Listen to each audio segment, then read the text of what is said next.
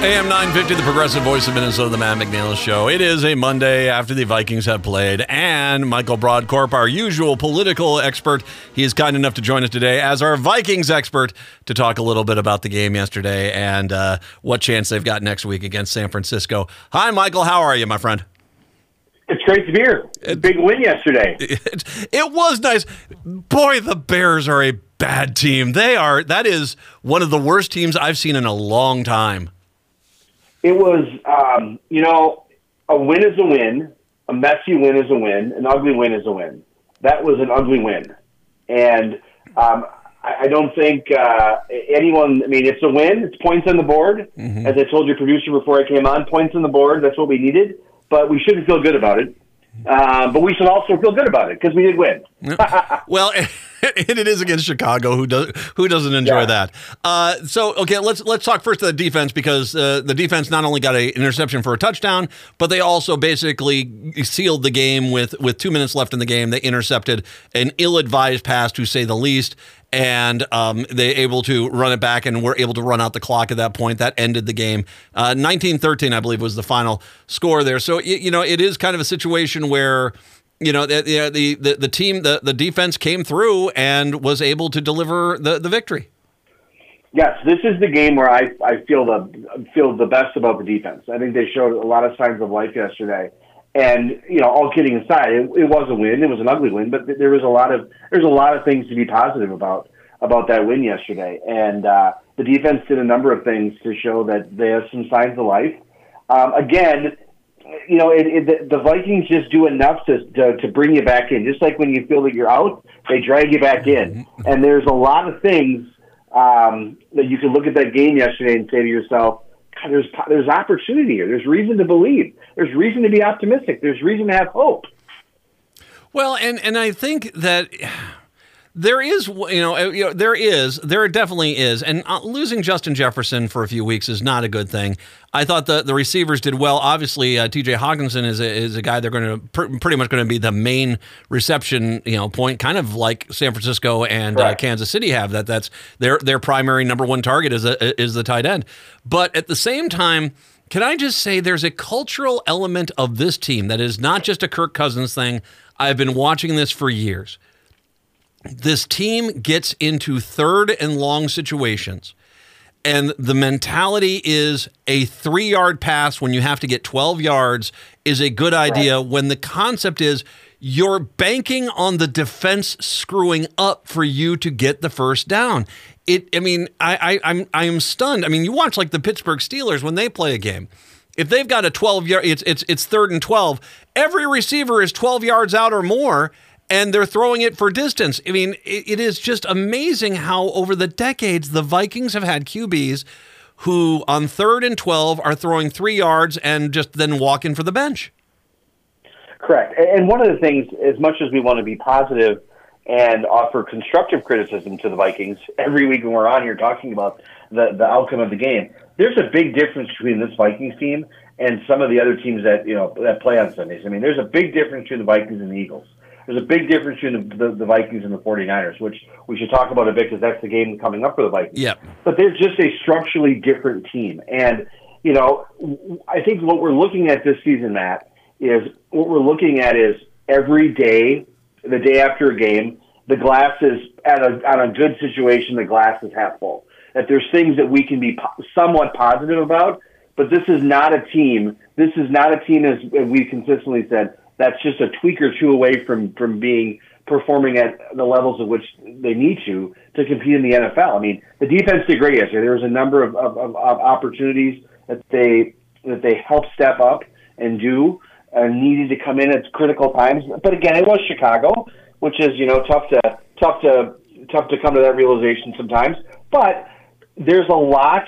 There's still reason to believe, and we're coming into a Monday night football game um, with San Francisco 49ers, which the Vikings could really flip their destiny if they win. Uh, I think current polling or current uh, stats, uh, probability of making the playoffs, the Vikings are around 30% right now. Based on, I think, the New York Times gives the Vikings roughly a, a 30, 30% chance of making the playoffs right now. If they win next Monday against the 49ers, boy, I think that number is going to go up quite a bit. I would agree with that. And and just, uh, you know, if you look at the 49ers, they the, McCaffrey was out against uh, Cleveland. They lost yesterday. He was out, and Deebo Samuels was uh, as well. It, it, more than likely, if you just know how teams work, they're both going to probably – both those guys they're going to rest. They don't look at I think the Vikings as a team that is going to be too dangerous for them and they probably right. are going to rest them, which is to our benefit because whereas if those two guys are healthy and they're starting, that's a very difficult game for the Vikings to win. Without McCaffrey and, and, and Samuels, and they've got the uh, Purdy, Brock Purdy, the, the, their quarterback. If he doesn't have stellar receivers ready to throw to, he looks very average. And that's what he kind of looked like in that Cleveland game there is a legit chance. I do not think this is necessarily a, a slam dunk San Francisco win. I think that the Vikes have a legitimate chance here because if those two guys are not playing, which my guess is going to be not because they'll want to save them for their their divisional games and the bigger games coming down the line, then it, it there's a, a, distinct chance the Vikings could pull off that and, and get that win at home. You're absolutely right. That's a very reasonable scenario, and I think that we should just be honest and say that this is not a good Vikings team. Um, that we, if we just if we say it, I think we maybe could be a bit a little bit more honest with our analysis. This is just not a great Vikings team this year, and there wasn't um, a lot of expectations coming in as to what they would do. And so the fact that we're look, you know, we got that win, uh, you know, at Soldier Field, um, that was not a guarantee. Um, that was absolutely not a guarantee that they could win. There was a, a lot of times in that game where there was reasons for Vikings fans to be concerned. Uh, but there's an absolute possibility um, that come Monday night, come Monday night with San Francisco, the Vikings could be in a position to win that game. And if they do, we're coming into they have a you know the, the Central Division is I mean the NFC I keep saying I always say the Central Division. My goodness gracious, I'm going to get booted off the show. But the, the division is the division is interesting this cycle this year because of the, the Lions and and their dominance in the league. They have a what they have a three game lead over the Vikings right now. Yeah. Um, in the NFC North, and so the Vikings still have to play Detroit two more times. We have to play Green Bay two more times. Um, there's a lot of work that needs to be done for this team to get through the bulk of their division schedule. It's kind of a funny stat, but the Vikings are one and zero oh in their division right now, um, which is you know, and they're in, they're in they're in division record right now. They're one and zero, oh. so it's interesting to see there is a number of scenarios by which if the Vikings win, they could they win next Monday, they could hold temporarily hold a wild card spot in the playoffs. And so there's a lot there's a lot of there's a lot of fluidity in the rest of the schedule for the Vikings. But I think as we've consistently said over the previous weeks leading up, the Vikings just have to win every week. And that's just the position that they're in. And you brought up something three or four weeks ago which I'm going to bring up now. After this 49ers game, this schedule all of a sudden looks a lot different. And if you're three and four after the 49ers, and I mean, even if you're two and five, I will say this at the Packers, at the Falcons, host the Saints, at the Broncos, host the Bears, at the Raiders, at the Bengals. You've got one, two, three, four, five, six, seven games there where you yep. may not be the favorite, but you're only going to be an underdog by a point or two. And if you do, if they go on a run there, there is a legit possibility that not only will this team be a playoff team, but they'll be, you know, th- those last uh, of those last three games, two of which are against Detroit. Uh, those are going to be very important games, and they're going to determine who wins the NFC North. Absolutely, I think you're, you're spot on with you're spot on with your analysis. One of the things that I think the Vikings I think that's one of the problems with being a Vikings fan, particularly with this team, is that it's difficult sometimes for Vikings fans to just have the be the blowout seasons, and they're going to want to fight. We, there's just an expectation that they fight every week for to for to get a win. And yesterday was a game that you know you got the W, but you didn't feel good about it. But there's a number of scenarios here that you can pull together, as you just articulated, where the Vikings could still be in this. And the question is ultimately for the long-term growth of this of this team is: Do we want to make a wild card bid? Do we want to get into the playoffs with a wild card? Or are we better off just you know taking advantage of the, the remaining schedule uh, and and playing the long game? And that's what you're seeing discussed on uh, that'll be discussed at homes and at, you know on social media as to what direction should this team go. But honestly, I think it's important for us to be candid and say this is not a good team, but there are opportunities that exist for the balance of the season. Uh, by the way, we will be moving you to Tuesday next week, obviously because of this. Oh, fantastic! Uh, yes. Yeah. Um, question for you, and I heard uh, I heard uh, two friends talking about this, and I want to you know get your thoughts on this. Dalvin Cook's still part of this team. They actually have two more wins. Uh, what is your thought on that? I mean, he's not exactly tearing it up with the Jets. I mean, he's not bad, but it's uh, you know he's, it's it's not exactly like he's you know the Jets are a juggernaut with Dalvin Cook there. So the question I have is is kind of one of those things: is where do you think this team would be if Dalvin Cook was still the running back? I would think that we would be in a better position. I just honestly do. There was, you know, I, I don't. I, I understand your perspective on the Jets, but I just think I understand the reasons why they had to do it. And there's going to be some tough decisions that need to happen with this team coming into, particularly at the end of the season, whether no matter where they end up. But I do believe, and it's a very interesting question. I do believe that if, if Cook was around, I think they might have a, a game or two that they picked up. They might be in a, in a much different position. Um, but that's just the reality, and, and we don't know ultimately because of where Dalvin is. I think I would have liked to, to stay, seen him stay here in Minnesota but he's gone. And you know, look at Adam Thielen, for instance. Yeah. I mean, he's with you know he's with Carolina, and they're zero six. The sign of the cross. Um, and, and you know, I mean, and look at where he was last year. Fortunes can pivot and fortunes can change. Yeah. I do think the loss of Thielen, the loss of, uh, of Cook, uh, and you know Jefferson, where he's been at, he's going to be on IR for a couple more weeks.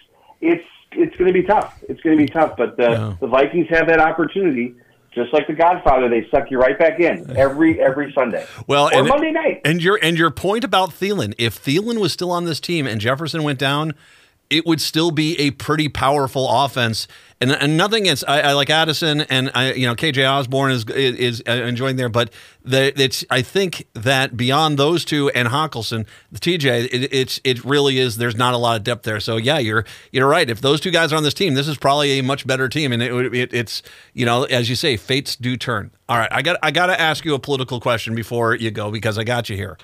Uh, I'm going to give it on the national front here because it's kind of quiet locally politically. Uh, your thoughts on Jim Jordan as potentially the new speaker? I don't think it's going to happen because I do think that there's enough people in the Republican Party in the House that don't like the idea of him. But I also wouldn't be surprised if people just kind of threw their hands in the air and saying we can't just be speakerless forever. I think it's the latter. I mean, I think there's a real possibility uh, that he becomes speaker because I think Republicans are tired. I think mm. that this process has worn them down. Um, and I think that they just, if where does it end then? Um, because you're going from a compromise, from a compromise to a compromise, and obviously, I, you know, obviously there's a lot of frustration with Gaetz, Congressman Gaetz, and what he did in the four percent of the the House Republicans that voted to remove McCarthy as Speaker. Um, you know, they got a pound of flesh out of Scalise, and now Jordan. Um, it's interesting to see that dynamic play. It'll be interesting to see what happens tomorrow in the vote. I will say to you something that I think the overall relationship of the House caucus will be interesting after they move past this election because there's been a number of reports about um, producers with Sean Hannity asking some pretty pointed questions, getting involved in that caucus election. Um, members can be very proprietary about those leadership elections and how they vote in the caucus, and they sometimes don't like there to be outside influence.